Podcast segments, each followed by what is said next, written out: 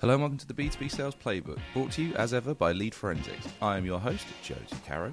This is a slightly different episode of the B2B Sales Playbook today. As we approach the end of H1, I wanted to reflect on what we've learned across the last few months on the B2B Sales Playbook. So, without further ado, here are some of the highlights of the B2B Sales Playbook for H1. One top tip on creating a personal plan for the listeners of B2B Sales Playbook what would that one key bit of advice be? The first thing is do it, set your goals, keep it visual, have a vision board. Don't make it too many because the great thing about achieving goals and having a vision board, when you've hit one, you can change it, you can swap them out, done that, next. But again, I think it's an evolving document or an evolving visual that you would do. And you are going to have a, a roller coaster, rock and roll journey to actually to be able to get those. Don't be disheartened, don't give up. And again, if your goal is to climb a mountain, you're going to get to the base camps. That's the same as any goal.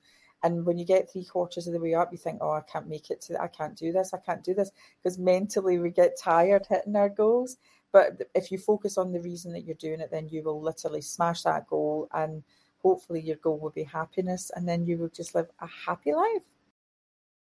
If you had one and I feel I think I know what you're going to say for this, but if you had one top tip, one key takeaway for everybody listening to this podcast today, what would that be on building rapport?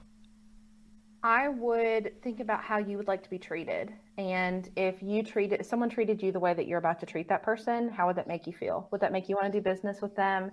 Would that make them want to set up a meeting with you, or would they want to ghost you?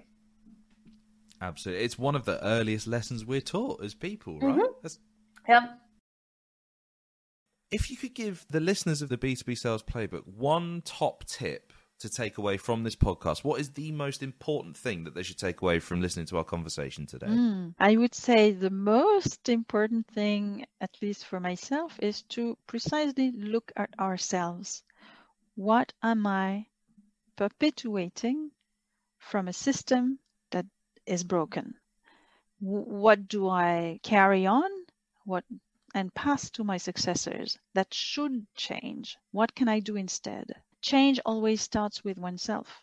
Mm. If you want everybody else to change, you have to start yourself first, right? And send the unequivocal message that yes, you are committed to finding other solutions, um, new, more different ways of working that might feel a little bit challenging, but that's the game. Huh? You won't be able to effect any change if you don't start by applying that to yourself.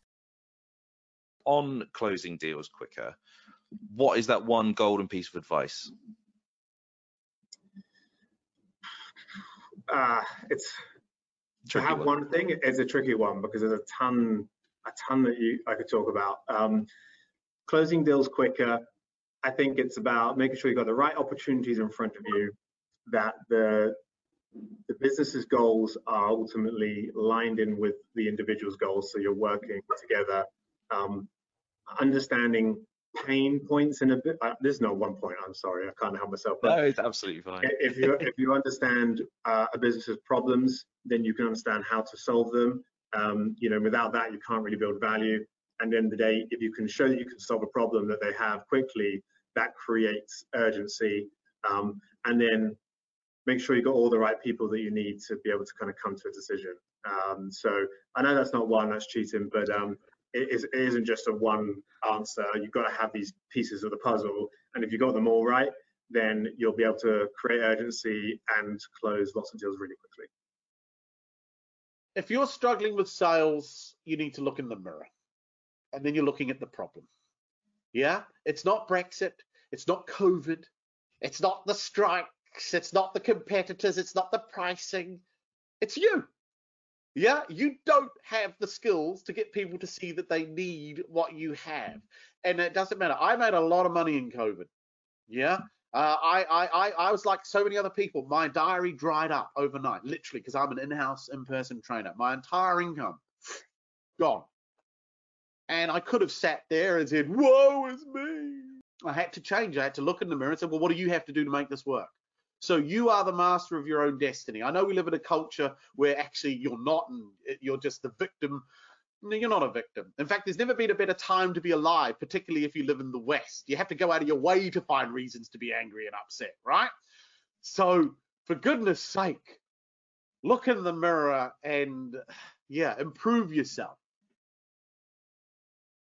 What is your one top tip for fixing a broken sales culture or setting the correct tone for a sales culture? What's your top tip for that? Top tip is to listen first. I got to tell you, you listen first and then get the information before you react. Is okay, then everybody has to collaborate together to say, we have a problem. And if you have a problem, it's okay, what do we do to address that problem and how do we fix it together? It's not a one person show. It's not, doesn't come down on one person. It's the whole team. It's the whole team in place, and you have to work with the team to correct things and make sure that they're correctable in the long run. What's the one key thing to remember when you're considering psychology in sales? There's a lot, but the one thing is, and this is going to sound soft, and it's okay that it comes across this way, but just you got to be nice to yourself. It's already a tough enough job. It's tough. You got to be nice to yourself. You got to make sure that you are your best friend because you're the one talking to yourself the majority of the day. And if you're beating yourself up constantly for making mistakes, you're going to make a lot of mistakes, especially if you're new to sales. Reach out on LinkedIn. Go find your people that are going to be to help you and talk to them, but make sure that, like I said, there's a fine line between David Goggins yourself and then and then lying to yourself and saying there's nothing wrong. But find that balance of where when you do a checkup from the neck up, you're like, okay, today could have been better. You said it with your trade show yesterday. There's nervousness going into it already. But what if you were just sitting there beating yourself up and instead of 100 things going right and three things going wrong, you just that would turn it to 97 things going wrong if you're sitting there just wearing yourself out. So be nice to yourself is probably my best advice. If there's one key takeaway about protecting their mental health and perhaps helping others with their mental health, what is that one key takeaway you want them to learn from this? I'd say, and it's going to sound a bit wishy washy, but it's just everything always works out. So I asked this question on my podcast, and this has been to like CEOs with 100 million businesses, to like breathwork teachers. So we have a very wide variety of people on the show. And I'm like, what advice would you give to your younger self when maybe you were going through a difficult time? It's like, everything's going to work. You know, we the one thing that unites all of us is suffering. We're all going to lose loved ones. We're all going to sometimes struggle in our work or relationships but like in the end every, everything works out and just a great quote that's come out a couple of times on my podcast is change your mindset to life happens for you rather than life happens to you because if you think life happens to you you're in this victim mindset of everything's all this suffering it's so bad and it's taking me down versus if you're like everyone suffers and it's all about what do we learn from this what do we learn from our failures and everything is going to be okay in the end so a bit of a wishy-washy answer but hopefully it helps a few people I don't think it's wishy washy at all. I think it's I think it's a very helpful tip, Michael. So awesome.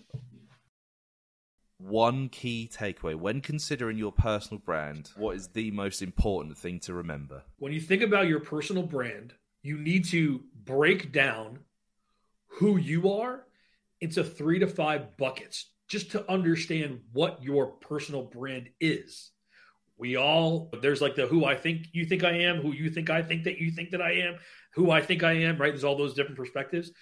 You need to take to you need to clarify for yourself what is my personal brand today, because you do have one.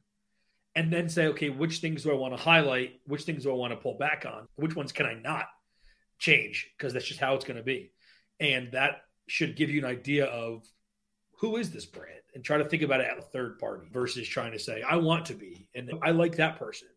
Look at yourself, think about it like a third party. If you were looking at that thing, that's the personal brand that you have. And then just double down on that versus trying to change it anyway. If I could ask you, please, for one top tip, one absolute golden rule that you would like everyone to take away who is watching this conversation right now, what's the one thing you would like them to remember?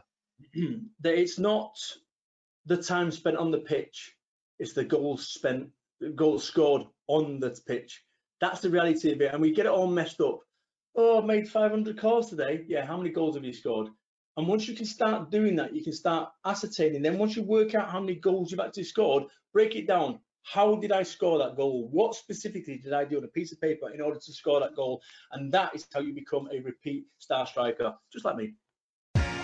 Well, there you go. The highlights of the B2B Sales Playbook podcast there. Remember to subscribe wherever you get your podcasts and give us a five star rating where possible. We'll be back next week with another episode of the B2B Sales Playbook podcast.